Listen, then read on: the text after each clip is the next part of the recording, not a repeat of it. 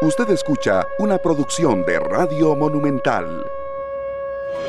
La radio de Costa Rica, 3 con 7 minutos. Bienvenidos, muchas gracias a todos por estar de nuevo con nosotros, cerrando semana acá en esta tarde. Gracias Glenn, gracias Sergio, gracias Luzania, gracias a Don Polo Ulloa que aquí viene raudo y veloz como un eh, meteorito a darnos información no solo de última hora, sino también de carácter humano. Estamos muy contentos de estar con ustedes, bases llenas hoy de nuevo acá en esta tarde. Esta vida nos escoge Sergio Castro, esta vida es preciosa y que bueno, si en ocasiones eh, se pone cuesta arriba, sepamos que también habrá cuesta abajo y si se pone oscuro, también en algún momento va a amanecer. Sergio, bienvenido. Buenas tardes, Esteban, Usania, Paul y a en los controles. Gracias a todos los que nos acompañan en esta tarde estas canciones uno las, las escoge para levantar el ánimo a todo el mundo, pero a veces es uno el que necesita esa inyección, ¿verdad? Completamente, es eso collón que llamamos. Las baterías pueden andar puestas, pero pueden andar descargadas. Por supuesto. ¿verdad? Entonces pongámonos las pilas y carguémoslas cuando no estén. ¿Cierto, no, Paul?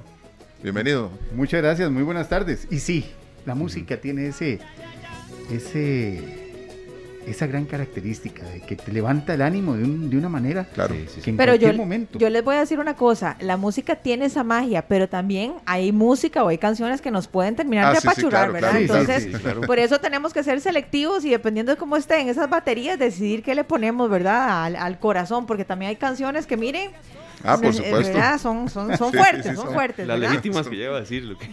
Bueno, y voy a decirlo, las, que llamamos cortavenas. Sí, sí, sí, imagínense. Casi toda la plancha, ¿verdad? Las galletas sodas. Sí, no, no, que es una cosa terrible. No, no. Ustedes saben que una vez es cuando está así, porque aquí no somos robots, los cuatro somos seres humanos, leen aquí los cinco y y a veces uno escucha una canción así cuando quiere terminar ahí de, sacar el de violín. Soltar, de soltar. Sí, de soltarlo, usando expresiones ya totalmente casi que de viernes. Pero esta canción es hermosa, serio, de verdad, es, es, es muy linda, tiene mucho mensaje y nos recuerda también el tema de, de, la, a ver, de la producción de la tierra. Claro. Y tomando en cuenta que estamos a pocos a pocas horas del Día del Agricultor. Qué rico sabe cómo es el primer sorbo de café. Ah, sí, en la mañana, por supuesto. que lo diga nuestro amigo Esteban. Bueno, que cuando uno anda con las pilas bajas, hasta la vida es un carnaval. De Celia Cruz le saca las lágrimas. Sí, también. ¿Ah? También, también, sí, sí. Un gran temazo, pero bueno, como siempre nos da mucho gusto llegar hasta donde estén, eh, si están en carretera, si están en la oficina, en la casa, gracias por estar con nosotros.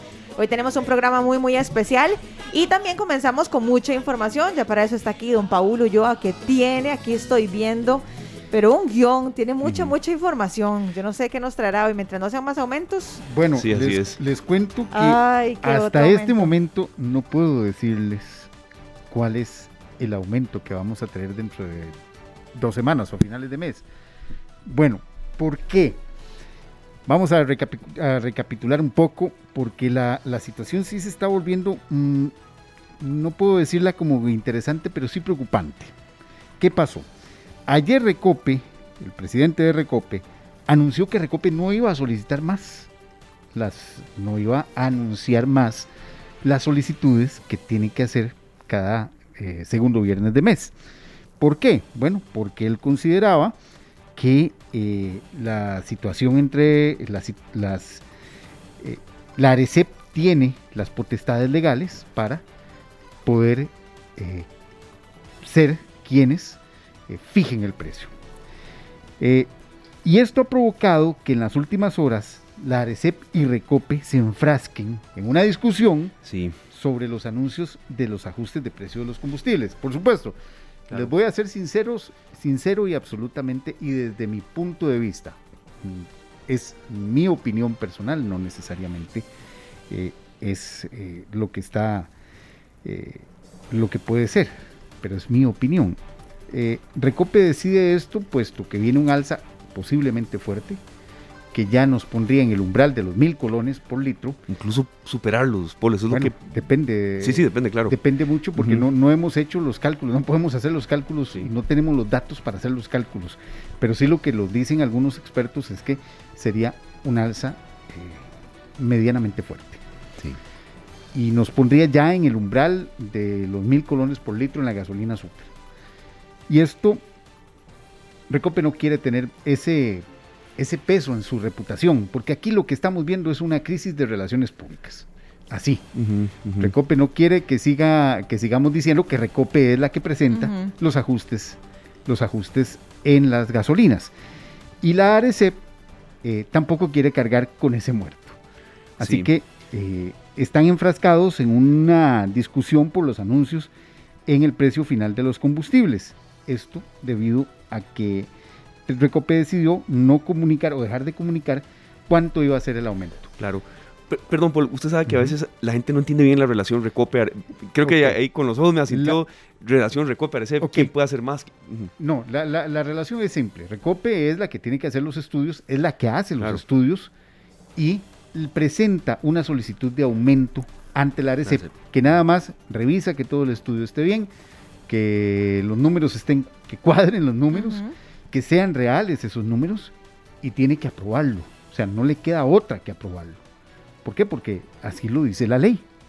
Si, si presenta un esquema de tarifa basado en la ley, basado en el y basado en esta en esta fórmula que se tiene que, que se activa cada segundo viernes de mes, que se ha hecho de esa manera para que no haya una fluctuación cada semana o cada, cada muy poco tiempo, bueno, eh, entonces se tiene que aprobar ese aumento. Eh, la ARECEP es una autoridad reguladora, o sea, es, es la que regula todo el sector. Para eso tiene intendencias y es la que vigila que las tarifas estén cumpliendo. La Recope tiene que solicitarlo. Lo que ha hecho Recope, lo que va a hacer, lo que hizo, lo que está haciendo en este momento es trasladando todo ese estudio eh, y considero que eh, quitándole un poquito de transparencia. ¿Por qué? Porque sencillamente vamos a tener que esperar a que sea la ARECEP la que diga cuál fue la solicitud de Recope. Pero entonces en este momento las, esas dos instituciones están enfrascadas en un pleito de imagen en que nada beneficia o que nada va a afectar al consumidor. ¿Por qué lo digo? El aumento va a ser, o la, la variación en el precio va a ser la misma. Es inminente el aumento. Es inminente el aumento, pero la variación va a ser la misma. Claro. No va a ver eh, a usted que llena el tanque, a usted, a mí que tengo que ir a la gasolinería, eh, no le va a bajar o disminuir el precio o, aumentar el precio por este pleito. Que a la postre por la gente pues, no le interesa tanto. Exacto. Lo que le interesa es ver cuánto marca Exacto. y cuánto tiene que, desembolsar. Eso es lo que interesa. Entonces, la verdad, y se los digo aquí, eh, se los digo como la situación es, es una situación de relaciones públicas que nadie quiere ver manchado su nombre con una alza, con su imagen, o quieren limpiar eh, la imagen, esa imagen para, para, para decir, no, es que Recope es, la institución XXXX. No, eh, hay, que, hay que ser sinceros en toda esta situación.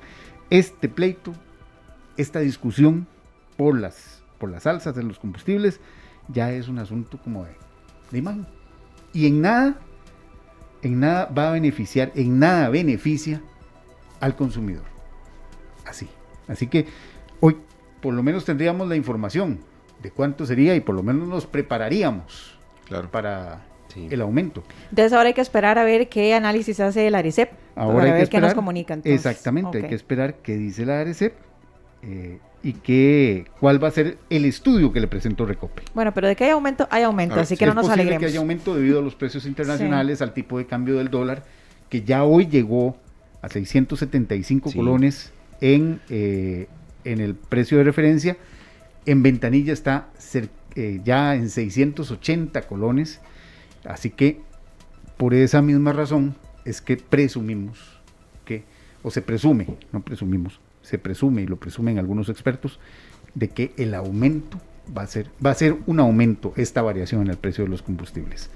Así que estamos a la espera de que se den estas eh, estos detalles, por lo menos, de que eh, haya una variación en el precio de los combustibles. perdón, el gobierno anterior había propuesto, era un aumento de hasta 7 colones, pero por 7 colones...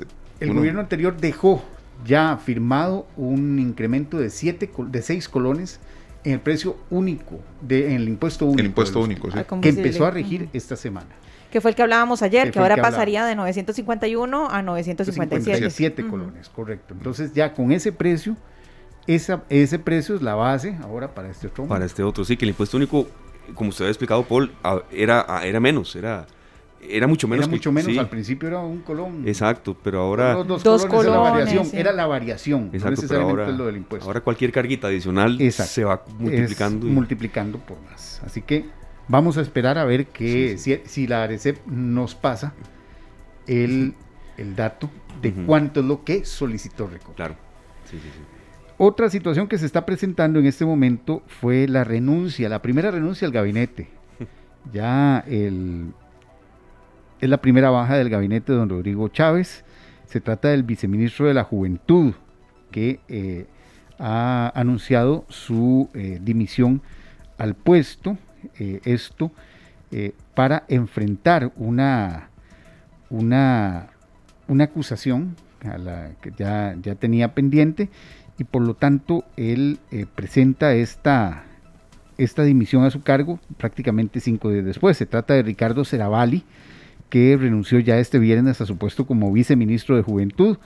Es la primera baja del gabinete de don Rodrigo Chávez a cinco días de asumir el cargo. Está dando cabeza un poco, Poli.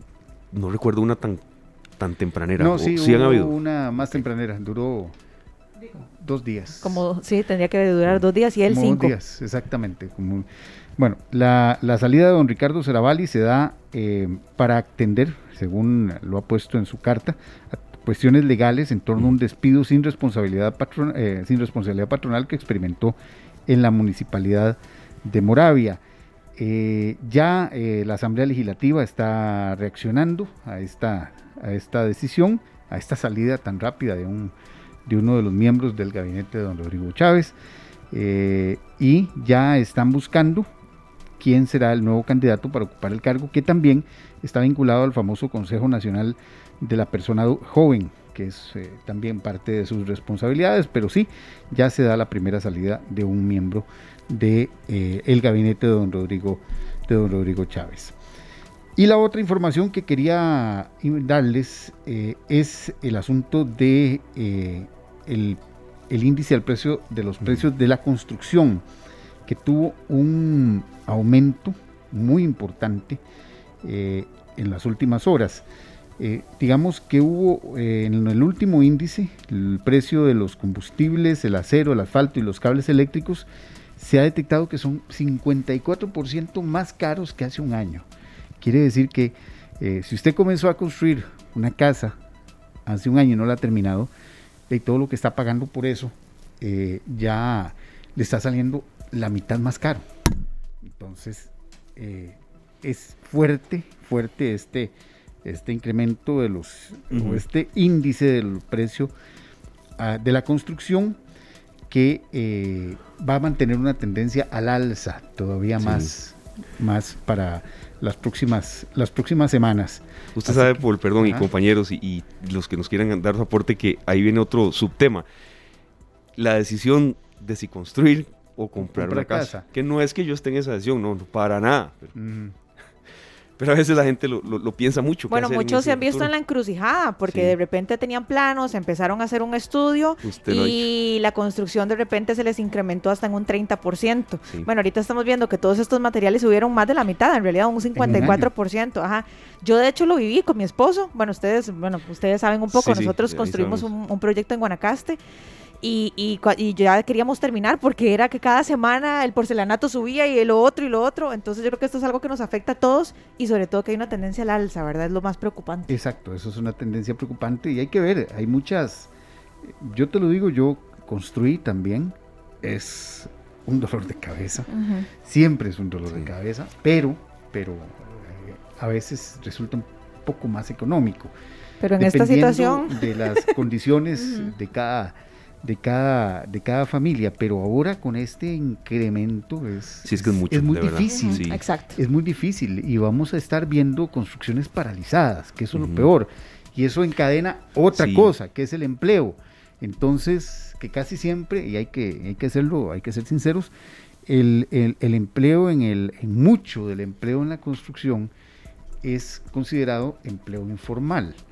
Eh, no necesariamente estamos hablando de todo pero sí. Una gran parte. Una gran parte es considerado como empleo informal eh, y ese es, ese es un, un, problema que eh, no tienen esas condiciones para poder, eh, para poder atender una, una situación así. Incluso, Paul y compañeros, mucha gente que trabaja ahí está dispuesta a negociar su salario con tal de que el, el que los contrató siga, lo siga teniendo ahí.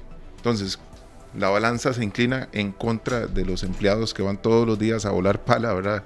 Porque están dispuestos a negociar un poquito el sueldo con tal de seguir laborando.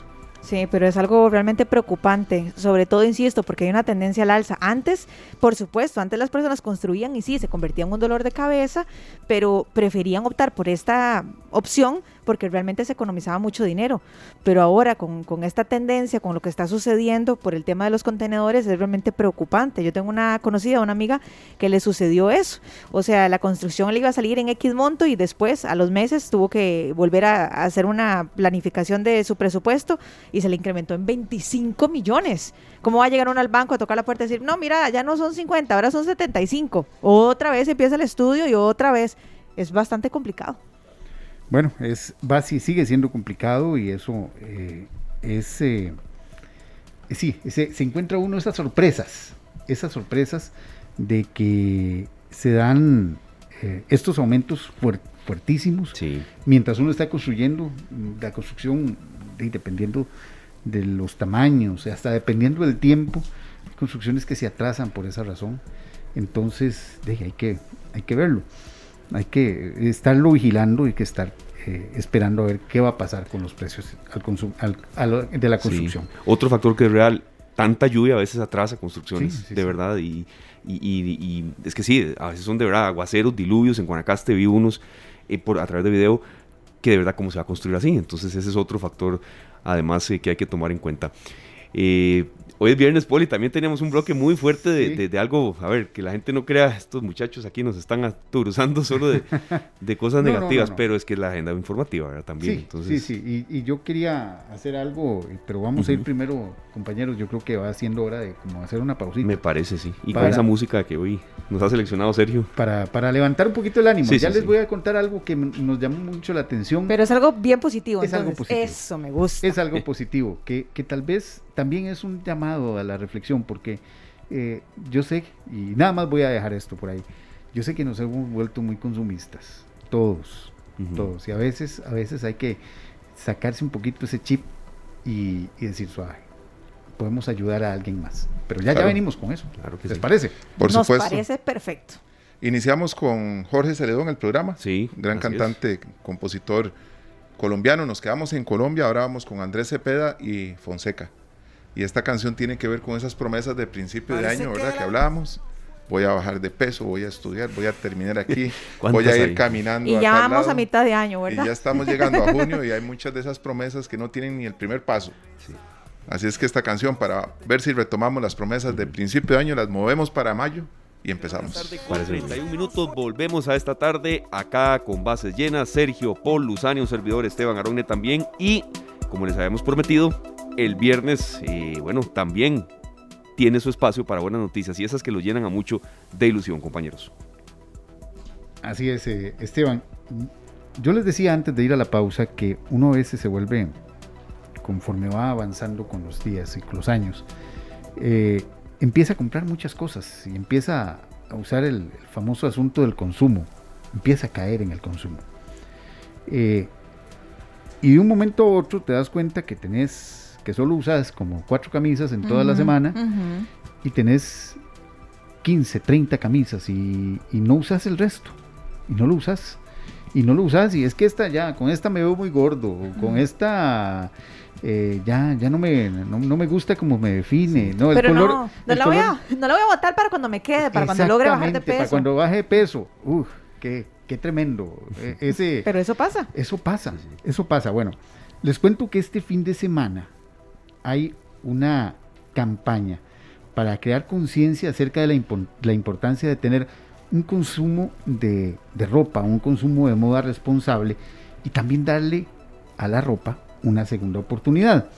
La campaña eh, está en alianza con la Asociación Obras del Espíritu Santo y por eso hemos contactado, por supuesto, a la cabeza de estas obras, que es el padre Sergio Valverde. Padre, muy buenas tardes y gracias por atendernos. Soy yo el agradecido, gran familia, toda la gente linda y monumental. Muy agradecido, sí, por estas palabras tan lindas que usted dice, ¿verdad? En justicia, a veces todas esas cositas que tenemos de más en nuestras casas están de menos en otras.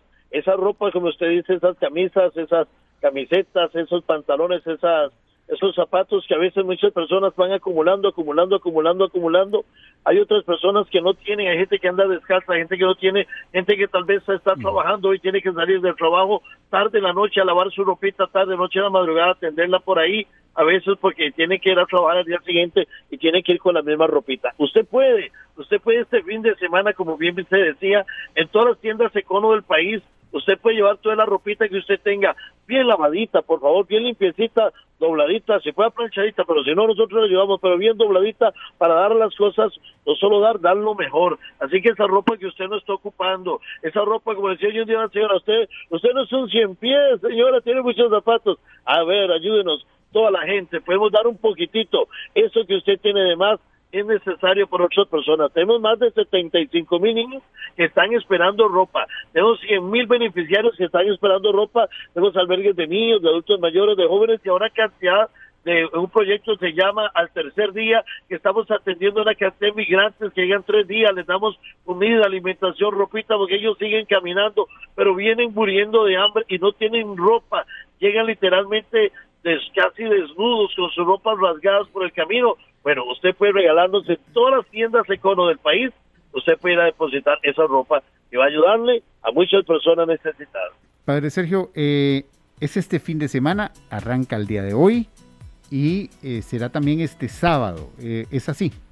Exactamente, todo el día de hoy y todo el día de mañana, si Dios lo permite, estarán nuestros servidores en todas las tiendas de cono, lo que no significa que si en otro momento llevaran las tiendas de cono, pues hay un eco varios días más todavía para llevar. Pero de manera especial son dos días especiales para recoger, para recoger la ropa, clasificarla, organizarla, la llevaremos a las diferentes sedes en cada provincia, clasificarla, inmediatamente empezamos a distribuirla entre las personas más necesitadas. Así que también ahora si alguien quiere agregarle un kilito de arroz y frijoles, pues también lo recibiremos, pero sobre todo la ropa que tanto estamos necesitando.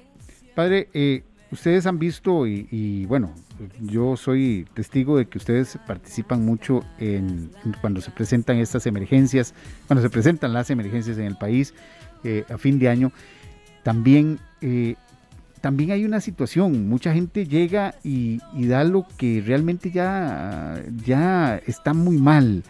Eh, hay que hacer un llamado a que, a que la ropa esté en buen estado, porque sí, a veces llega llega ya la, la, camisa al que, al que le quitaron las mangas. Sí, no es justo. Qué dicha que usted ha dicho eso de conciencia social, porque no se vale. Tenemos que dar siempre lo mejor en justicia. Hay personas, esos que usted, que usted tiene de más, que es un lujo y demás, solo para verse así, para verse así. Hay gente que ni siquiera es para verse, es para vestirse. ¿Verdad? Ya no tiene posibilidad ni siquiera de escoger, sino que pasan necesidad y demás. A esas personas nosotros las estamos vistiendo día con día. Así que por favor, no guarde, saque, busque ahorita en este momento, saque del ropero, toda la ropa que tenga, clasifique, le busque la tienda lo más cercana de usted para hoy y mañana empiece a llevarla, a llevarla. Y si por alguna razón no puede estos días, pues en las obras del Espíritu Santo en las siete provincias, todos los días estamos recogiendo comida y alimento, ¿verdad? Y ropa. Pero así que todas las tiendas Econo, todos a colaborar, que no se quede una sola persona. Esa ropa que usted tiene además es necesaria para los demás. Y si también se quiere ayudarnos por medio del 89 59 2020 pueden donar. 89 59 2020 pueden donar este para comprar ropita, pueden donar para para para comidita, hay tanta necesidad. Padre, por último, eh, y ustedes han notado, eh, padre, un aumento y me, me, nace la pregunta por lo que dijo ahora de la de la de este otro sistema de los tres días, este otro este otro programa que ustedes están teniendo, pero han tenido un aumento considerable ya de gente que los está buscando porque ya se quedó, por ejemplo, sin trabajo, porque ya no tiene eh, otra opción. Eh, ¿Han visto ustedes ese aumento? Bueno, fíjense usted, para que tenga un pequeño punto de, de nosotros teníamos aproximadamente, antes de que empezara la pandemia, estábamos en 30 toneladas de arroz al mes. Ahora estamos en 65 toneladas de arroz al mes, para que usted vea un punto de aproximadamente de, de 30 toneladas pasamos a 65 toneladas Esas son las necesidades, ¿verdad?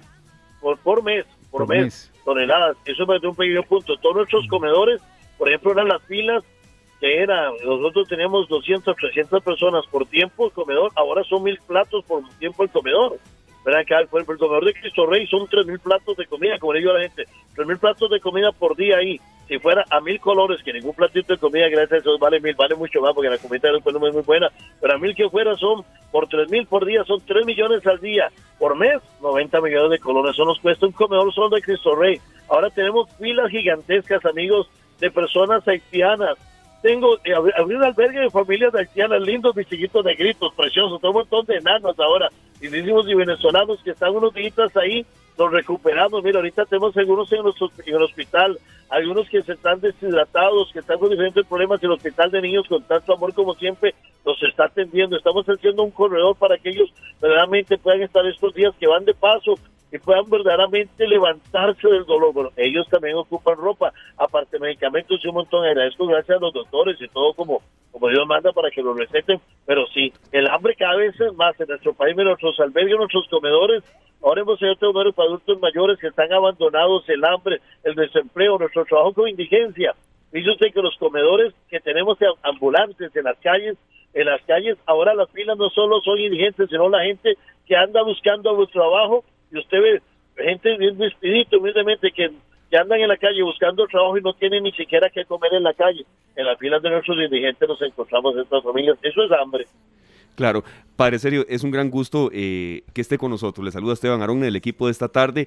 Padre, yo siempre he mencionado eh, que eh, el tico es muy solidario. Tenemos defectos, sí, como en todo país, en toda nacionalidad, pero el tico es solidario si la gente, empresarios quieren unirse a este tipo de cruzadas, tal vez a dónde se pueden comunicar con ustedes, con la iglesia también que usted representa. Ahí usted nos dio un número que, que lo apuntamos por acá.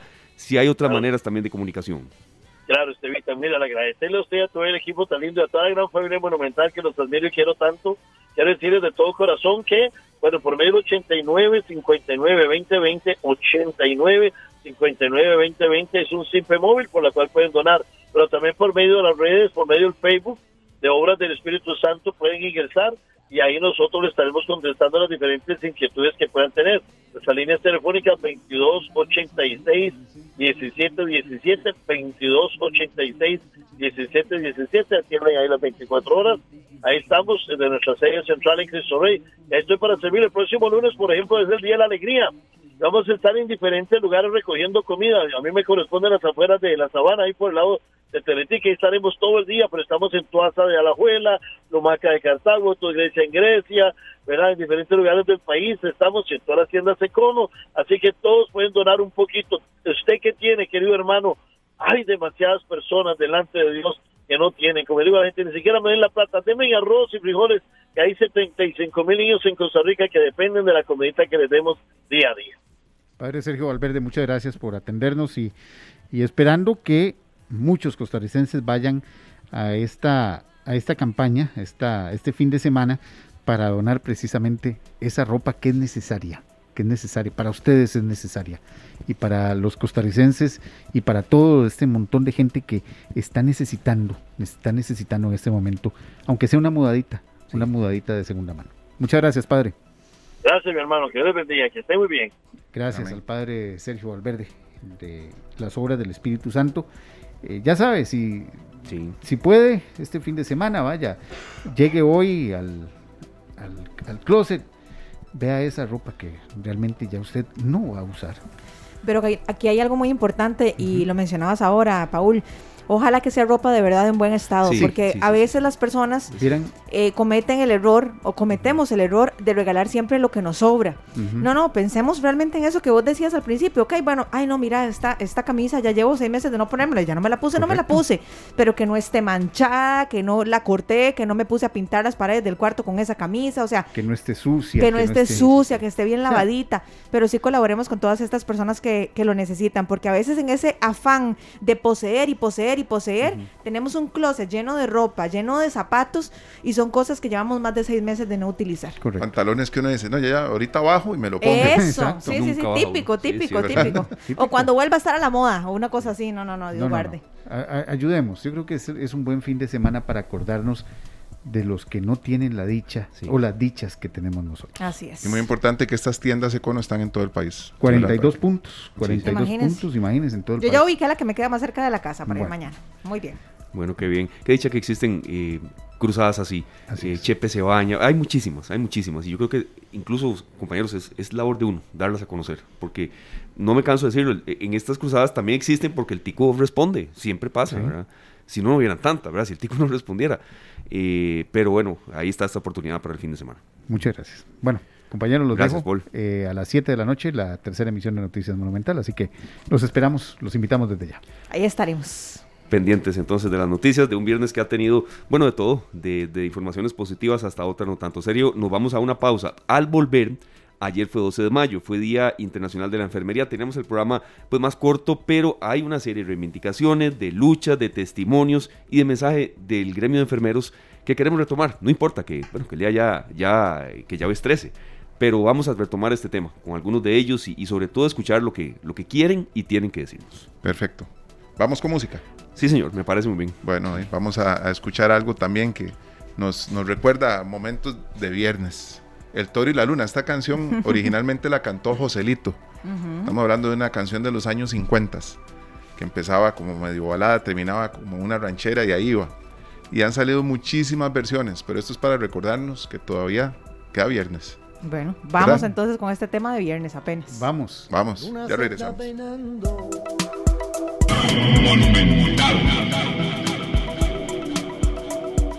Las 3 con 51 minutos, continuamos con más de esta tarde, en una tarde muy lluviosa en algunos sectores, mucha precaución al volante, Sergio Luzania, como siempre les hemos dicho, eh, bueno, los accidentes de tránsito se incrementan en estas jornadas y los viernes a veces manejar es bien difícil, Sergio, entonces este llamado nunca lo, dejamos de hacer. Desde la mañana se sabía que, iba a estar complicado el tráfico, yo no sé si ustedes notaron muy uh, temprano yo sí. demasiados carros. Yo de hecho andaba, les conté que ahora que andaba haciendo unas vueltas en San José y lo noté muy, muy, muy cargado. Y aunado a eso está el hecho de que es viernes, mucha gente le pagan hoy, la lluvia, la hora pico. Así que bueno, Aquí nada más los instamos a que anden con mucha, mucha precaución. A veces es mejor llegar cinco minutos tarde a no llegar o tener un accidente. Así que bueno, animo mucha, mucha cortesía y mucha precaución en carretera, sobre todo por la lluvia. Mucha paciencia. Sí. Mm, que sí que. Muchísima. Antes de, ingresar con el, con el tema que vamos a tratar a esta hora, eh, eh, eso que estábamos mencionando de, manejar los viernes y, tratar de ahorrar gasolina a veces aquí cuando hemos escuchado tanto criterio y tanto consejo, vieran que yo los viernes he tratado de, de, variar un poco la agenda de uno en el sentido de tratar de no andar tanto en la calle, porque de verdad en, un trayecto de, qué sé yo, de, de 10 minutos usted a veces puede avanzar 800 metros. No, no, es, no, es, no es paja, sí, usando esas expresiones, Lucy, que todo el mundo me entiende. Hay, hay una cuestión que pensé ayer en medio del tráfico y era que sería interesante ver si, si, los motociclistas podrían manejar con las luces prendidas, con la luz prendida. Porque uno muchas veces necesita adelantar un carro y no se da cuenta, de un pronto a otro le sale una moto que uno no la vio venir. ¿Verdad? Venía detrás de un carro y después decidió adelantar y adelanta en medio de los vehículos. Entonces tal vez pienso que sería una ventaja hacia los choferes que no andamos en moto, ver luces por ahí. Sí, como un medio de, precaución para ellos mismos. Para ellos mismos, sí. Sí, la verdad es que me parece una muy buena opción. Compañeros, bueno, vamos a, si les parece, a recibir a, a nuestro siguiente invitado. Él es Gabriel Ugalde. ¿Por qué? Bueno, porque ayer justamente se, podríamos decir, se conmemoró, se genera un poco de conciencia sobre el Día de la Enfermería. Y entonces invitamos a Gabriel Ugalde, él es enfermero, máster en obstetricia y epidemiología con un posgrado en gestión local de salud y es asistente de la Coordinación Nacional de Enfermería. Entonces, ¿quién mejor que una persona que ha vivido en carne propia todo lo que vive un enfermero para que nos hable largo y tendido? Muy buenas tardes, Gabriel, gracias por estar con nosotros, qué gusto recibirlo. Muchas gracias a ustedes más bien por dar la participación en este espacio. Gracias, Gabriel. Semejante aguacero, no sé por dónde está usted. No. ahí se escucha, ahí se escucha. En, este momento en Esparza y sí llueve durísimo. Bueno, a, cuidarse mucho, de verdad. Gabriel, como decía Luzania y también como, como ha mencionado mi compañero Sergio en otras ocasiones que hemos tocado estos temas, Gabriel, el Día Internacional de la Enfermería es para darles a ustedes, sí, homenaje. ¿Y, qué importa que fue ayer? No, el tema lo vamos a retomar porque ayer teníamos un programa con, otra agenda también, pero no lo dejamos de, de hacer por lo menos una mención pero ustedes han aprendido mucho en estos últimos dos años, vivido mucho, pero también tienen un mensaje especial que dar y, por eso los estamos tomando en cuenta. Don Gabriel, adelante. Claro, no, no, muy agradecidos, este, de verdad, porque y, aprovecho el espacio para dar un saludo muy afectuoso y, y vehemente a, todos los colegas enfermeros profesionales que están tanto en labores administrativas como en labores clínicas, como a todo el personal colaborador de enfermería que forman parte del equipo, que son los auxiliares de enfermería, asistentes de pacientes, y en las áreas de salud del país, que son el primer nivel de atención, también eh, los asistentes técnicos de atención primaria que, laboran hombro a hombro con, con enfermería. Por supuesto, estos dos años y, fracción ya de que estamos trabajando en, pandemia, eh, si bien es cierto, agudiza muchas crisis eh, que existen en cuanto a recursos, en cuanto a organización, también sin duda saca lo mejor de las personas y lo mejor también de los equipos profesionales y técnicos de enfermería, porque eh, sencillamente no, no sé si, si tal vez la población no tiene claro, pero la pandemia nos vino a dividir lo poco que teníamos en dos partes, porque teníamos que seguir dando la atención en salud que ya veníamos ofreciendo todo el sistema de salud de Costa Rica en cuanto a atención a la, a la enfermedad, en cuanto a prevención de la enfermedad, en cuanto a promoción de la salud, hay que sostenerlo y al mismo tiempo atender una nueva demanda, en este caso una nueva demanda representada por la por la carga de enfermedad que tiene el evento el evento COVID. Tanto en, infraestructura, eh, todos los servicios de salud tuvieron que dividirse en dos, ¿verdad? Y asimismo el mismo recurso humano también tuvo que hacerlo. Extensiones de jornadas, este, exposición eh, propia al, al riesgo de contagio pero nunca, nunca eh, perdiendo la, la, calidez humana, el amor al servicio eh, que todos los, los, colegas tienen en su entrega diaria hacia, hacia la atención de los pacientes, que no solamente eh, se ocupan de lo que es la parte asistencial, ¿verdad? ejecutar procedimientos, tomar signos vitales, educar, sino también esa parte humana que caracteriza a, enfermería y como dicen los, expertos, que combina ciencia con amor en, lo que es el proceso de atención, eh, innovando, eh, llevando nuevas prácticas. Eh, por ahí, no sé si recuerdan aspectos muy relevantes ¿verdad? de esas personas que estaban, por ejemplo, en las internadas en los hospitales, en aislamientos estrictos, donde además de cargar con su problema de salud, tenían esa carga emocional de no poder contactar a sus seres queridos y, y ustedes eh, en las imágenes, en diferentes reportajes también de televisión se pudo ver cómo el personal de enfermería ideaba formas para que las personas se pudieran comunicar con sus familias y, llevar ese alivio emocional que innegablemente también se traduce en alivio físico. Ese tipo eh, de situaciones, ese tipo de intervenciones es la que muchas veces eh, otras disciplinas y con todo el respeto que se merecen y con toda la importancia que tiene todo el resto de las disciplinas del equipo de salud, pero muchas veces es enfermería quien tiene ese clic, ¿verdad?, eh, con el paciente para atender no solamente, insisto, la parte física, sino también la parte emocional y hacer, eh, suavizar esos, esos servicios que a veces son fríos y estructurados y hacerlos más cálidos y humanos sin dejar de lado eh, la calidad en la atención y también la rigurosidad de, las técnicas, la rigurosidad de los procedimientos y de los buenos tratamientos, pero siempre también con, con el lado humano. Gabriel, yo quisiera que usted nos comparta alguna experiencia que le haya brindado a usted muchísima gratitud en la ejecución de su trabajo. Quiero que nos comparta una experiencia muy positiva, llena de gratitud y que también, ¿por qué no?, nos comparta algo que le haya dejado huella, no sé, algún impacto que haya tenido en su vida en, la realización de esa labor tan importante que ustedes hacen. Claro, y, bueno, ya, ya uno pinta un poquito de canas y, Dios me ha dado la oportunidad de, pasar por todos los niveles de la organización, empezando en, en el primer nivel de atención y entonces las experiencias este, uno le puede platicar de que muchas veces tenemos los ojos puestos en todos los usuarios que llegan a los servicios de salud, los usuarios que se acercan a recibir eh, alguna atención médica porque tienen algún problema de salud. Pero muchas veces no pensamos en los usuarios que ni siquiera pueden acercarse, ¿verdad? Y, y nunca se me olvidan mis inicios en, en salud comunitaria, en atención de primer nivel, llegar donde una familia en un lugar sumamente rural acá del país donde era muy numerosa, muy, muy numerosa.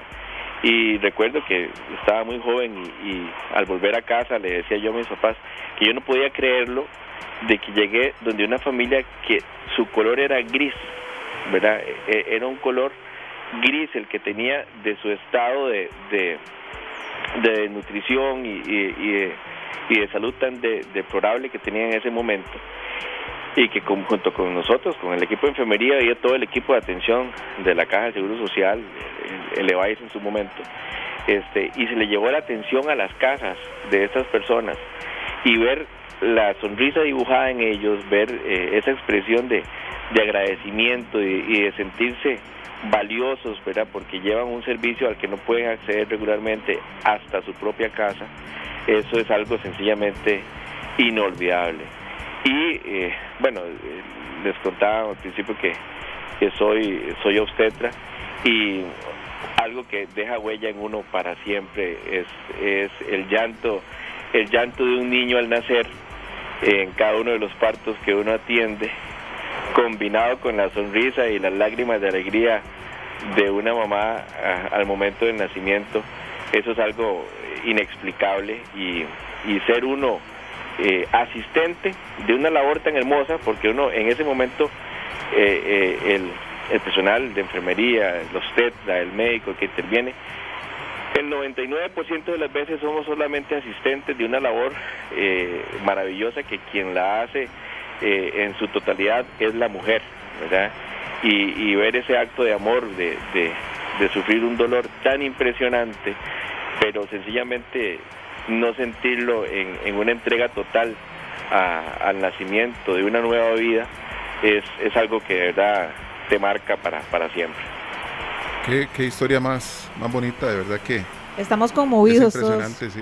sí Gabriel, sabemos que esta pandemia, ¿verdad? Que no se puede quitar el dedo del renglón, que todavía no, no podemos quitar el dedo del renglón, pues ha marcado mucho a todos los, los profesionales de la enfermería por muchos detalles, ¿verdad? Sabíamos en aquellos momentos en los que los buses no paraban, si veían a alguien con uniforme de enfermero. Claro. ¿Verdad? Este, de, forma directa nos comentó una vez una enfermera que no la dejaron entrar a, un negocio en el barrio en donde había entrado toda la vida, sí. porque estaba uniformada para irse al trabajo y, el dueño del, del, abastecedor le dijo que no podía entrar. Qué buena memoria, porque eso nos dijeron aquí en el programa, Exacto. perfectamente. Y la primer caso ella venía a trabajar. Sí, y, otra que iba para el trabajo, apenas necesitaba comprar unas meriendas para sus hijos, salir para el trabajo y se dio cuenta que no le iban a dejar entrar al, lugar este, ¿verdad? A este local comercial.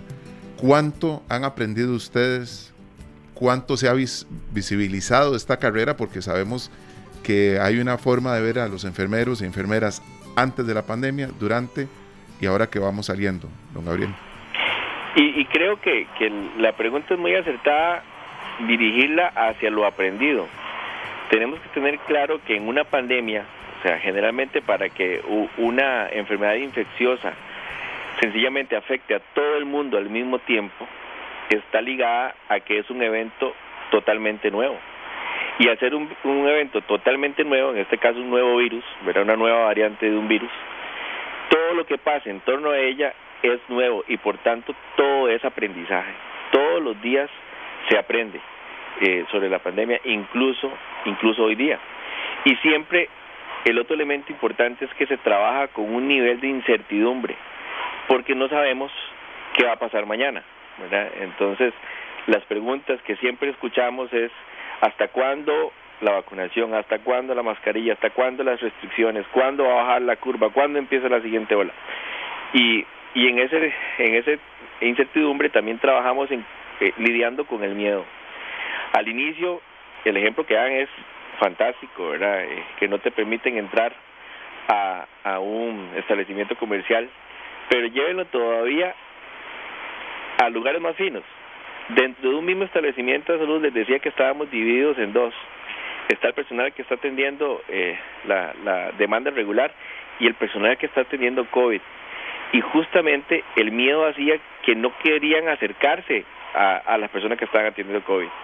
Eh, el comedor, aquí aquí no coman, ¿verdad? Los que están en COVID. Este, un traslado, no, esta persona andaba en COVID, este, yo la vi vestida con, con, el traje espacial que le llaman, ¿verdad? este, mejor, mejor ni, ni se nos acerque, ¿verdad? Imagínense llegar a casa con eso. Eh, los colegas eh, que, que pasaron tal vez 24 horas seguidas en un servicio, llegar al corredor de la casa, al garaje de la casa, tener que vestirse fuera de la casa, eh, desinfectarse y meter la ropa en una bolsa para ingresar a la casa y, y, privarse tal vez del abrazo de la esposa, del esposo, de los hijos, hasta que no esté bañado y, y demás, ¿verdad? Entonces, ha sido una situación muy importante y que no ha cambiado, o sea, no ha cambiado. Eh, desdichadamente, conforme pasa el tiempo, eh, lo que hacemos es acostumbrarnos a la nueva realidad, ¿verdad? Y, y eso es lo que hace que los eventos eh, no, no terminen de, de finalizar, sino que está que, se sostienen en el tiempo y se sostienen en, forma en forma de olas. Eh, las personas se, se agotan emocionalmente.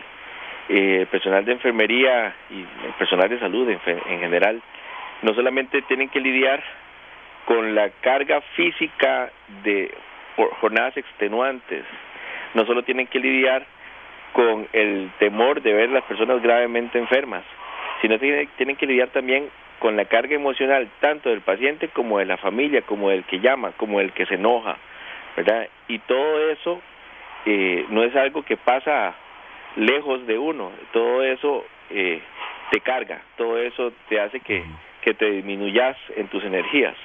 Y, y en un momento eh, de emergencia donde el país eh, necesita que no tengas descanso, necesita que no tengas este tiempo libre, sino que estés en disposición completa el 100% de tu tiempo, este hace que esa ese cansancio, ese agotamiento sencillamente tengas que ignorarlo para para sostener los los servicios y que continúe la, la oferta. Don Gabriel, y es que así ha sido, que, en, que en ocasiones la hora de almuerzo sea 22 minutos, si acaso. Correcto, correcto. Y 22 minutos y de pie y en un rincón o recostado a una pared, ¿verdad? Y, y ni hablar de, de las de las marcas físicas, este, las personas que sencillamente tienen tatuada ya la, la liga de la mascarilla o, o, o la marca de las gafas de protección o el o el óvalo que queda en tu cara después de dar un traje de protección personal este 12 horas seguidas este por el elástico que, que sella tu cara eh, todas esas marcas eh, quedan quedan imborrables mucho tiempo verdad Gabriel, bueno, pero ¿sabe qué es lo lindo? Que cuando uno ve que una persona pasa por todo esto, que debe ser muy gratificante y a la vez muy duro, ¿verdad? Al mismo tiempo, pero la persona sigue trabajando con amor, ahí es cuando no nos cabe duda de que la persona tiene vocación. Y usted tiene vocación. Cuéntenos qué lo hizo a usted ser enfermero? ¿Cuándo usted tomó la decisión de que quiero estudiar enfermería? Porque yo creo que es un oficio que no se decide de la noche a la mañana, ¿verdad? No es como que, ay, mañana salgo del cole, ¿qué estudio? Ay, voy a, voy a estudiar enfermería. Cuéntenos, ¿cómo la enfermería tocó su puerta? Hay un pasaje muy, muy interesante y creo que por acá lo tengo mientras les cuento, lo, lo voy a buscar para no robarme la cita. Este, dice que la enfermería, yo no nací fuerte, la enfermería me hizo fuerte. Y ya ahorita les cuento quién, quién lo escribió. Eh, qué pena hablar de, de, se llama Tilda Shaloff, este, hablar de una, de, una historia personal, pero, pero definitivamente, como usted dice, uno sale del colegio pensando en qué, qué va a pasar de uno en el futuro. Eh, en mi caso, tal vez en un ambiente de, de, de algunas necesidades económicas importantes en, la familia. Lo que más me interesaba era allá por los años 92, este, era alguna disciplina que tuviera mercado y, y recuerdo perfectamente que en los anuncios en los periódicos donde se necesitaban enfermeras y enfermeros en, en el país.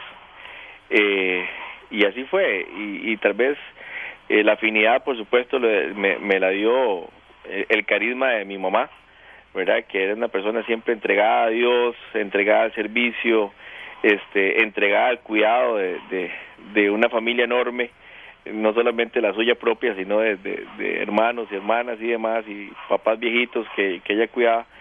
Y yo quizá me fui enamorando poco a poco justamente de eso gracias a, a, ese ejemplo, a ese modelo que uno tiene eh, en, los papás. Este, y por supuesto, eh, uno desde el día uno que se estudia enfermería, uno empieza a coleccionar este historias de, de gratificación, ¿verdad? Porque creo que no importa eh, cuál sea el, el, servicio en que usted trabaje, en cualquier carrera que usted trabaje, es muy gratificante eh, cuando uno le ayuda a alguien, pero cuando tu ayuda se traduce en mejorar un problema de salud, cuando una persona pasa del estado de enfermo, del estado de dolor, del estado de ansiedad, del estado de sufrimiento, a un estado de equilibrio, a un estado de, de, satisfacción, a un estado de felicidad, a un estado de, de estabilidad eh, emocional o, física, este, e, e, ese agradecimiento que te, que te expresan te, te hace más fuerte y te hace más feliz todos los días. Y creo que, que eso es lo que tanto a mí como a todos los que trabajamos en enfermería, este, nos, nos llena y nos hace feliz y, y nos da una energía que muchas veces no sabemos de dónde sale. Sí, don Gabriel, nos está escuchando eh, mucha gente del gremio de los enfermeros, Diana Paniagua, que trabaja en la Caja Costarricense de Seguros Sociales, enfermera, nos colaboró con su contacto y, le envía el mensaje también a usted de solidaridad, Ricardo Loaiza, enfermero que se dedica a atender eh, niños y varias gente también. Yo quería tal vez si usted nos ilustra con alguna anécdota eh, de la parte también linda de lo duro que ha sido esta pandemia. Si en algún momento, no sé, de pronto llegó alguien con un almuerzo y les cambió la vida en un día lleno hasta de, de, tragedias de, que tal vez Costa Rica no llegó a decidir si se morían X o Y personas, no tan, tan drástico no estuvo el, el, panorama, pero sí de, cuadros muy feos. Eh, tal vez eh, alguna anécdota linda que, que bueno, que, que, les reforzó a ustedes, como decía Luzani, como decía Sergio, no, esta es mi vocación, yo, yo seré enfermero si vuelvo a nacer. Sí, no, no, y, más bien no quiero hablar de experiencias propias en este momento, eh, bueno, y un saludo enorme a, Diana que nos está escuchando. En este momento junto con, con muchos otros compañeros eh, estamos en la parte en la parte eh, administrativa y, de diseño de estrategias justamente para abordar la pandemia, de ver ver cómo cómo todos los días organizamos los recursos para para poder enfrentar con estrategias el problema de salud tan grande que nos, nos ocupa. Pero también tenemos contacto todos los días eh, con quienes están en las trincheras y ellos nos comparten a nosotros eh, esas historias eh, conmovedoras. Eh, personas, por ejemplo, que les ha tocado recoger a una persona indigente, ¿verdad? Este, que evidentemente está con síntomas y que tal vez todo el mundo lo que hace es rodearla ¿verdad? Como el río a la piedra, este, para evitar el contacto y esas personas sencillamente, nuestros colegas, nuestros nuestros compañeros, este, enfermeros y enfermeras, eh, sin ningún reparo se acercan, le toman de su brazo y, y, lo ayudan a acercarse a una, a una clínica.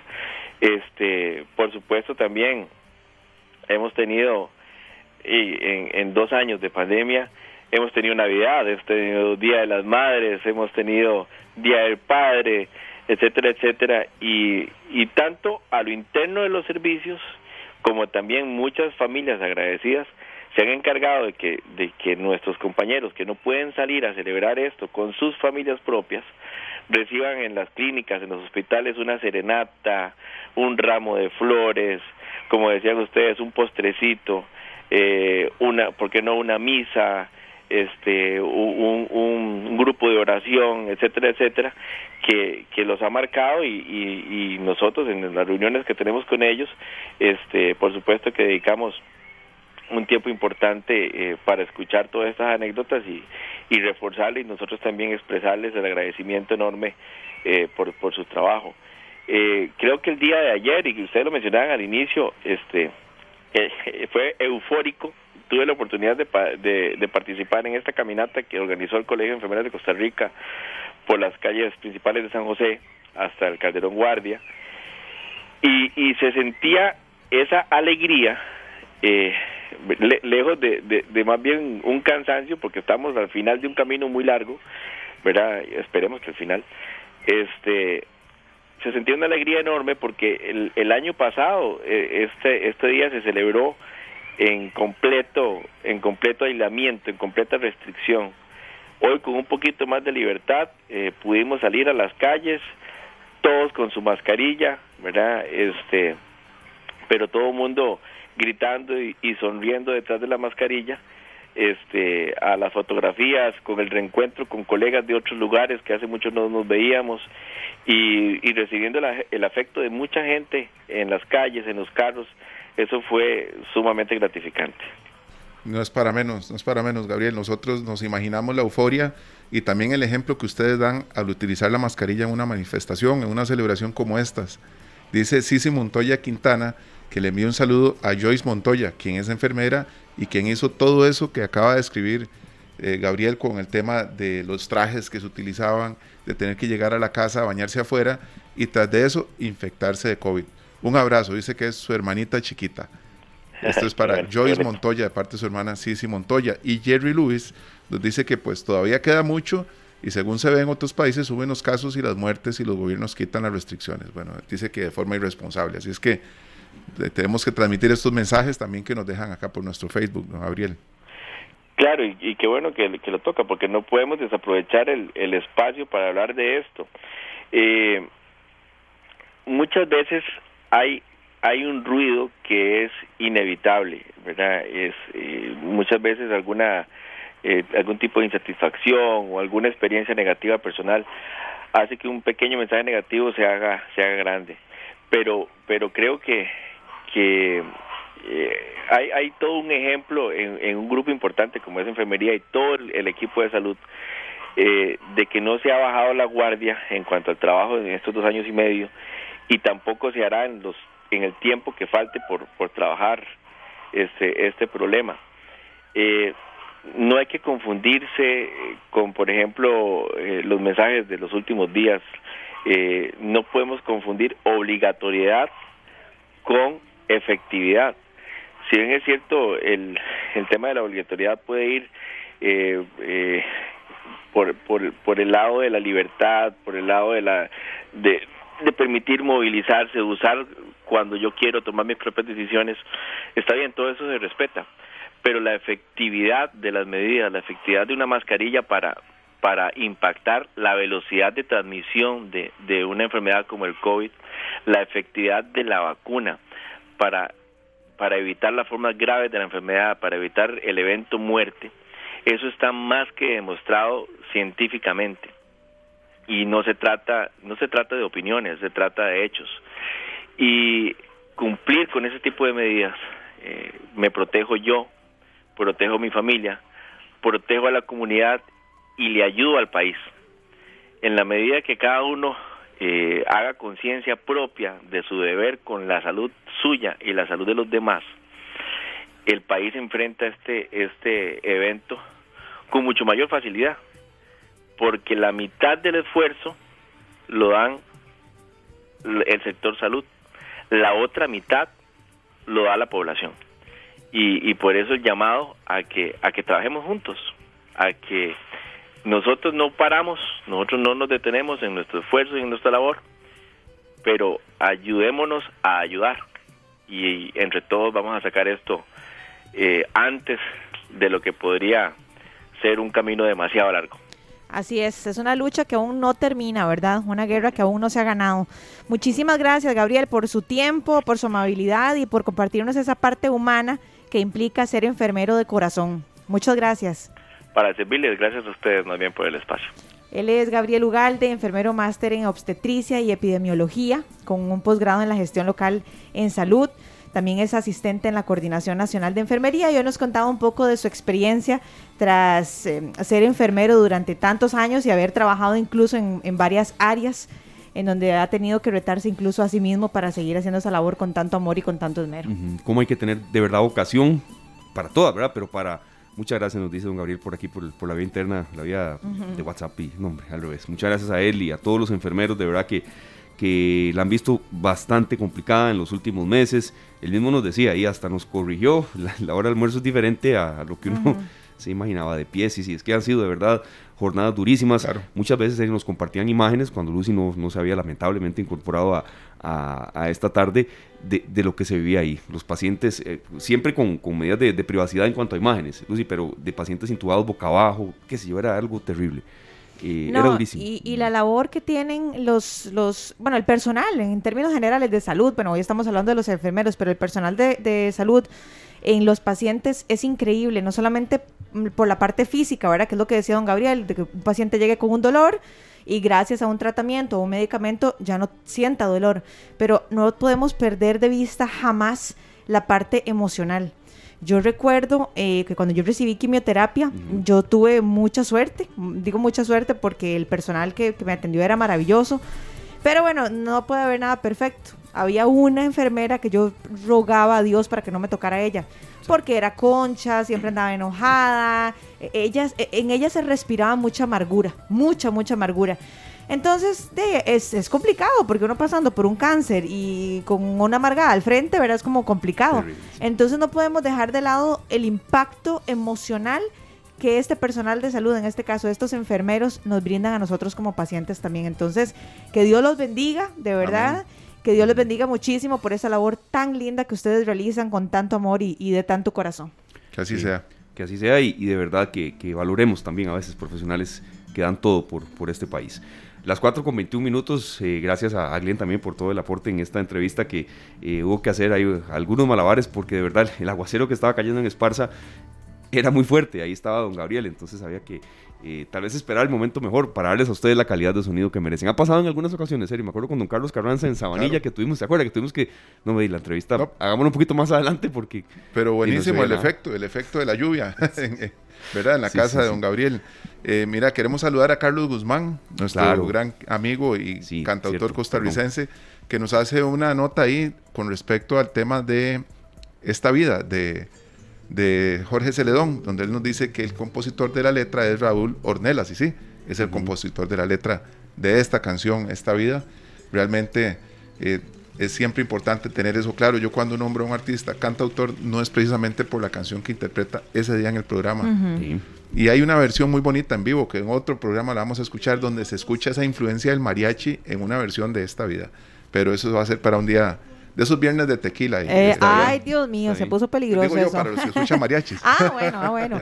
Muchas gracias a don Carlos Guzmán por estar en sintonía y hacernos esa acotación. Raúl Ornelas. Mira qué privilegio de, de, de radio escucha que tenemos ahí rápidamente también. Patricia Salazar Fernández, buenas tardes muchachos, los escucho por la radio, muy amable. Milagro Vargas Amador, hay canciones de muerte lenta, totalmente.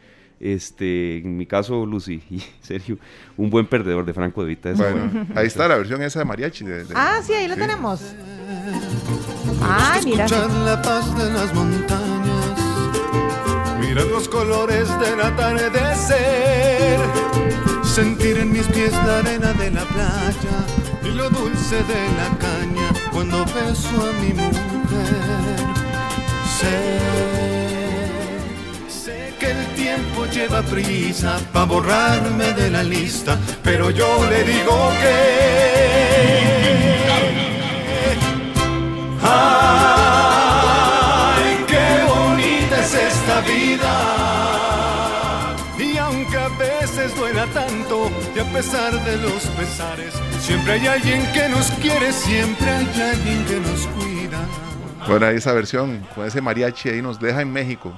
Nos vamos con Natalia La Furcade al corte comercial. Tú sí sabes quererme. Ya regresamos. Las 4 con 33 minutos escuchamos a esta banda londinense, Da Police, con una canción muy propia para estos días, Esteban. Claro. Y Luzania, Caminando en la Luna. Caminando en la Luna. Eh, la Luna a veces está a una distancia de verdad enorme, pero hay eventos y fenómenos que nos la recuerden, ¿verdad? Que quizá no está tan largo y la, y la podemos apreciar. Yo creo que por eso entonces eh, Sergio escogió esta canción. ¿De qué, ¿De qué año más o menos puede ser esta canción? Eh, 8-3, 8-4, por ahí. Mm, sí, porque yo desde que estoy pequeña recuerdo escucharla así como, como un clásico de clásicos. Pero hoy vamos a hablar justamente de un fenómeno natural que sí, que tiene que ver con un eclipse. Entonces yo creo que es mejor escoger esta canción para, para empezar a adentrarnos en el tema. Sin embargo, este, no podría darle información solo porque se me ocurre que puede ser de ese año. tengo que ir más allá y decirte que es del año 1979, de uno de los primeros discos de esta banda, que es considerado un power trio, ¿verdad? Estas bandas que lograron... ¿Qué quiere decir eso? Que son tres integrantes, ah, tres músicos, y que lograron hacer música extraordinaria siendo ellos tres. En algún otro tema, pues tal vez hay el sonido de un teclado o alguna cosa más, pero básicamente Police cuando se presenta en vivo son ellos tres. Sí. Guitarra, batería y bajo guitarra, batería y bajo. Ahí nos da Glenn un aporte que, que, ya, por supuesto que lo vamos a tomar en cuenta, Glenn, en el desarrollo de la entrevista. Muchas gracias, de verdad. Le agradecemos a don Eric Sánchez. Él es especialista en astrofísica, integrante del equipo de trabajo del Planetario de la Universidad de Costa Rica. Don Eric, gracias, de verdad, por, por tomar nuestra llamada, por atendernos hoy desde bien temprano en la mañana que estábamos preparando este tema en cuanto a su desarrollo con especialistas. Es el eclipse total de luna. Insisto en la palabra total, porque evidentemente esto quizá le da un matiz especial y es el 15 de mayo, el domingo. Don Eric, bienvenido. ¿Qué se puede apreciar a simple vista o no? Y eh, incluimos la entrevista porque, bueno, en Costa Rica hay posibilidades también. Bienvenido, don Eric. Gracias por su compañía. Bueno, buenas tardes a todos los que escuchan, a todos los que nos escuchan por radio.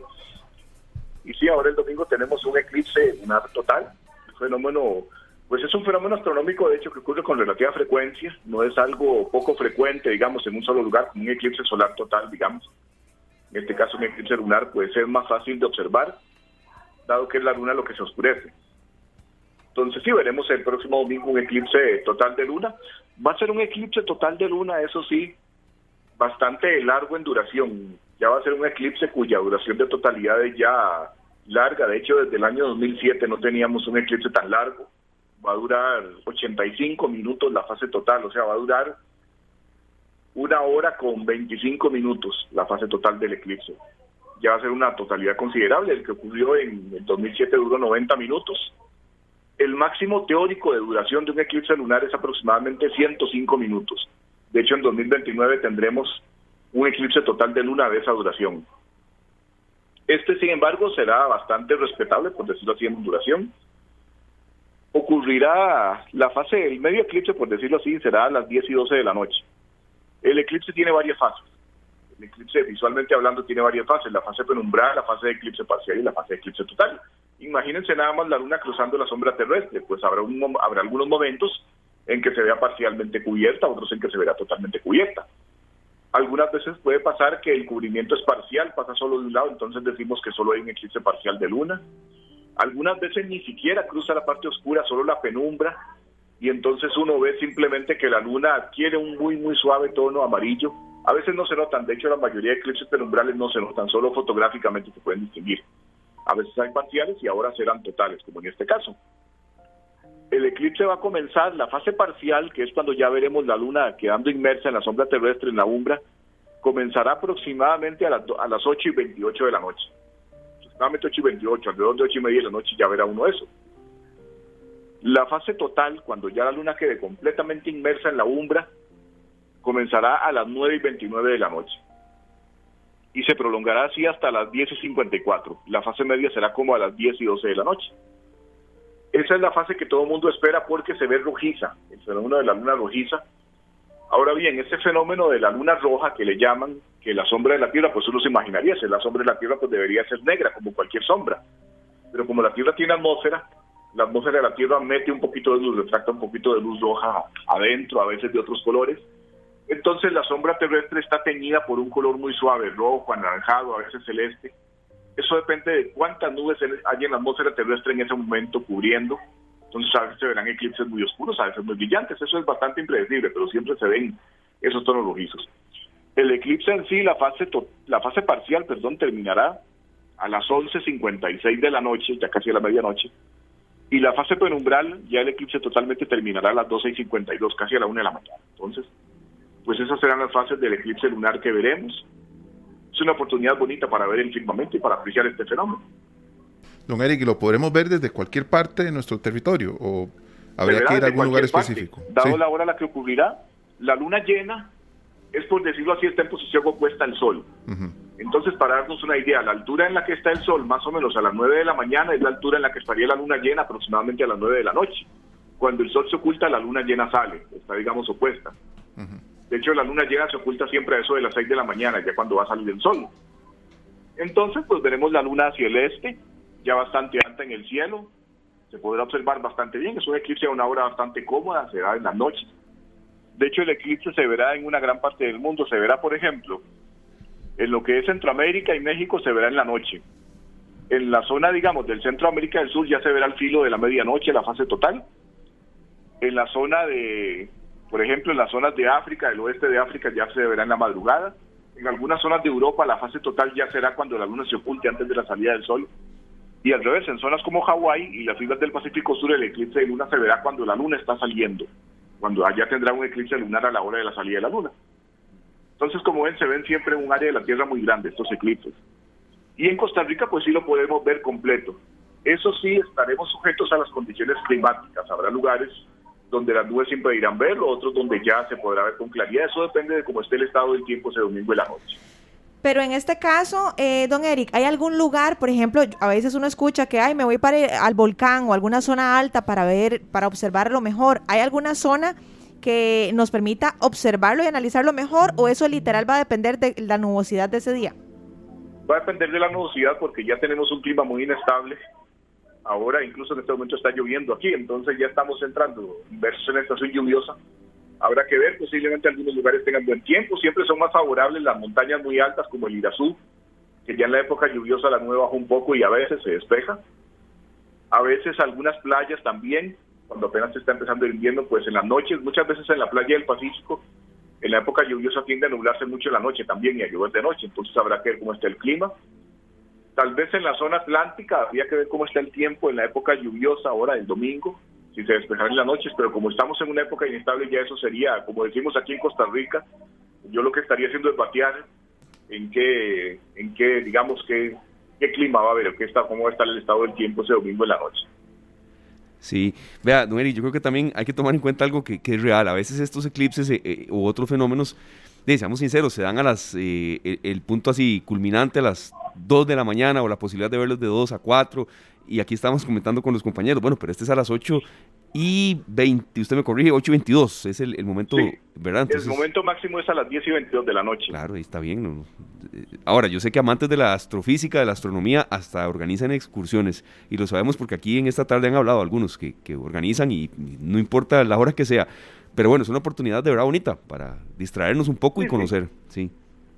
Es una oportunidad bonita. De hecho, este ocurrirá ahora el 16 de mayo. Como les digo, los eclipses de luna es bastante fácil verlos porque los observa toda la mitad de la, del planeta que esté de noche en ese momento, en el momento del eclipse.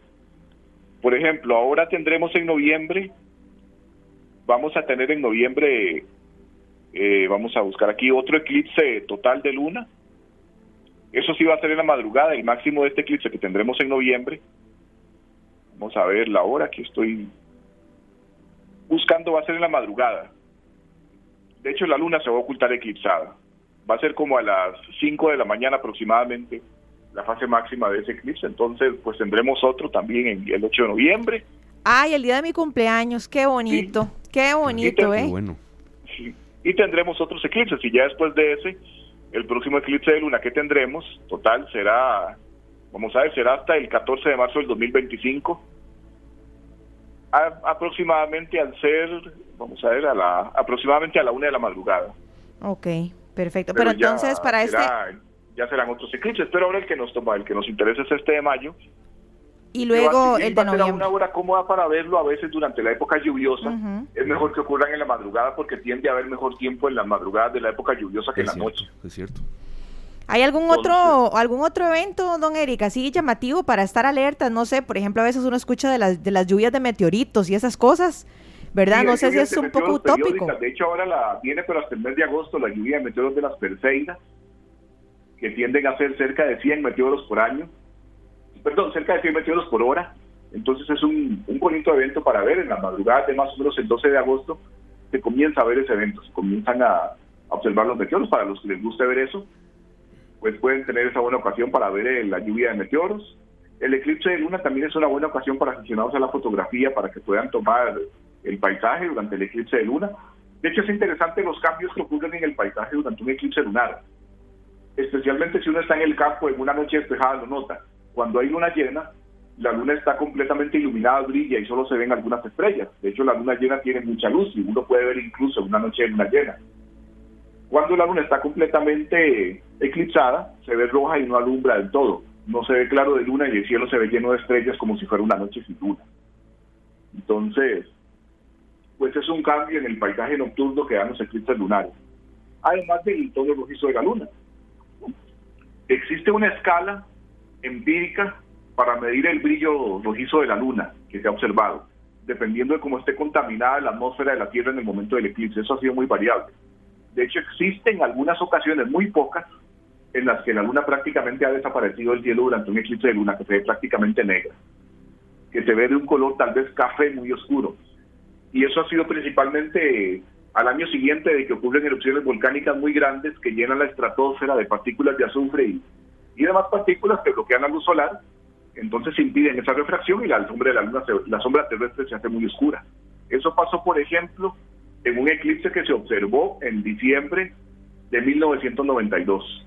Se vio la luna casi prácticamente oscura, no se pudo ver, era porque un año antes había hecho en el volcán Pinatubo en Filipinas que ensució la atmósfera, la atmósfera, perdón.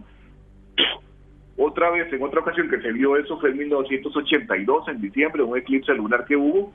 En Costa Rica ese eclipse se vio en la madrugada, como a las 5 de la mañana, y la luna se oscureció también muchísimo debido a una erupción que hizo el volcán Chichón en México más o menos un año antes.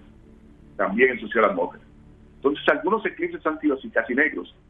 Han habido ocasiones al contrario, en que la atmósfera de la Tierra está muy clara en el momento del eclipse y la luna prácticamente al momento de la fase total incluso se le ven coloraciones celestes.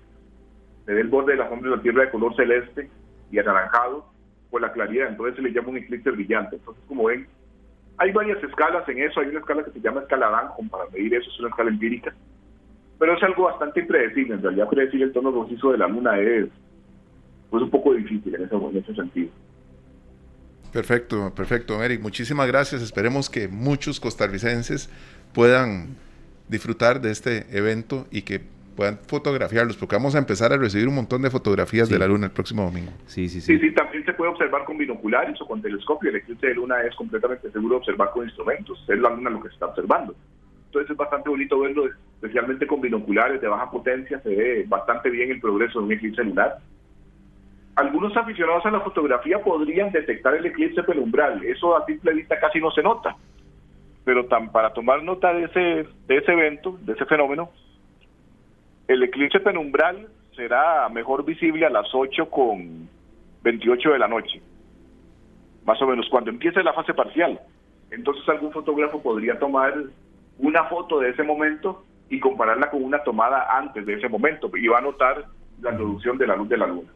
E, en solo esos pocos minutos, sí se nota mucho, América. O sea, antes de que empiece, por ejemplo, la fase penumbral comienza a las 7 y 31 de la noche. A las 8 y 28 ya va a estar en la fase penumbral máxima algún fotógrafo, eso para los aficionados a la fotografía, podrían tomar una fotografía con la cámara en la misma configuración en un momento y otro y van a poder ver cómo se reduce la luz en el paisaje. Se reduce aproximadamente a la mitad, de eso el ojo no lo nota casi, pero la cámara sí lo nota. Entonces es algo bonito, observar el eclipse penumbral detectado fotográficamente. Bueno, de verdad una enciclopedia en astronomía. Nos han impresionado aquí y maravillados también de lo que la naturaleza, la astronomía nos ofrecen. No, y me encanta que lo podemos observar a simple vista, ¿verdad? Que si tenemos binoculares, maravilloso, pero si no podemos aventurarnos también. Muchas gracias, don Eric, por ayudarnos con todos estos datos tan interesantes y bueno, ayudarnos también a invitar a la gente para que no se pierda este fenómeno natural. Pues sí, en el, aquí en el planetario, si todo sale como esperamos, haremos una transmisión en vivo por el Facebook Live del planetario de la UCR del eclipse con comentarios y demás, con chat abierto para que comenten y eso. Entonces, si hay buen tiempo, haremos la transmisión en vivo. Ah, qué bueno. ¿Cómo aparecen en, el Facebook? ¿Cómo, cómo es en que el Facebook, el Planetario de San José se llama el Facebook. Ok, el Planetario de San José para estar pendientes. Sí. Okay. Y entonces, si hay buen tiempo, haremos una transmisión en vivo del eclipse. Perfecto. Y ya que menciona Planetario, se me viene esta pregunta a la cabeza, Eric, y ya, ya de verdad lo, lo dejamos. Gracias por todos estos minutos más bien. ¿Cómo está el Planetario? Ya la pandemia, a ver, repito, no se ha ido, pero está permitiendo en la fase en que estamos retomar algunas actividades. Eh, se abrió. Estamos dando shows, lo que es funciones, digamos, proyecciones, se dan, se está abriendo eso sí solo lunes, miércoles y viernes y sábado.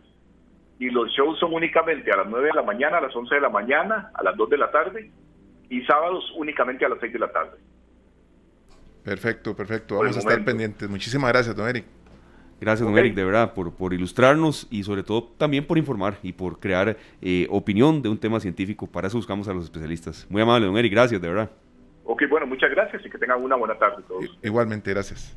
Bueno, de verdad que hoy los invitados son apasionados de lo que hacen. El padre Sergio Valverde, ni lo dude, Gabriel Lugar de enfermero, y ahora don Eric Sánchez, se, se les, a, a, cual más de los tres, cómo adoran, aman lo que hacen. Qué bonito, dicen que el mundo necesita más gente que ame lo que hace, y los tres invitados de hoy lo demostraron. Así mismo. ¿Cómo es la frase, serio? Perdón, el, el mundo necesita más gente que ame, lo, que hace.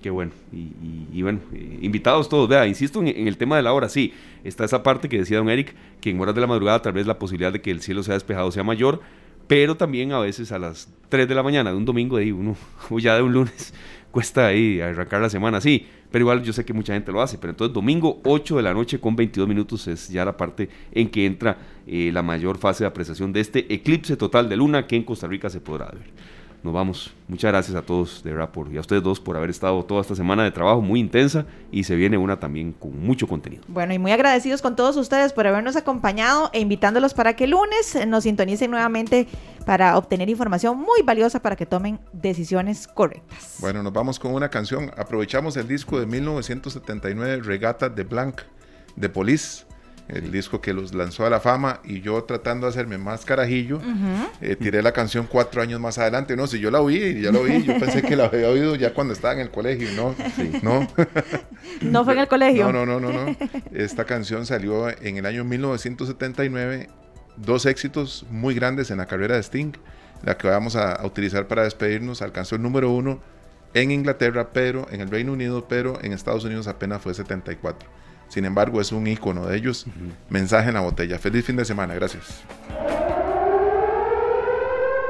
Este programa fue una producción de Radio Monumental.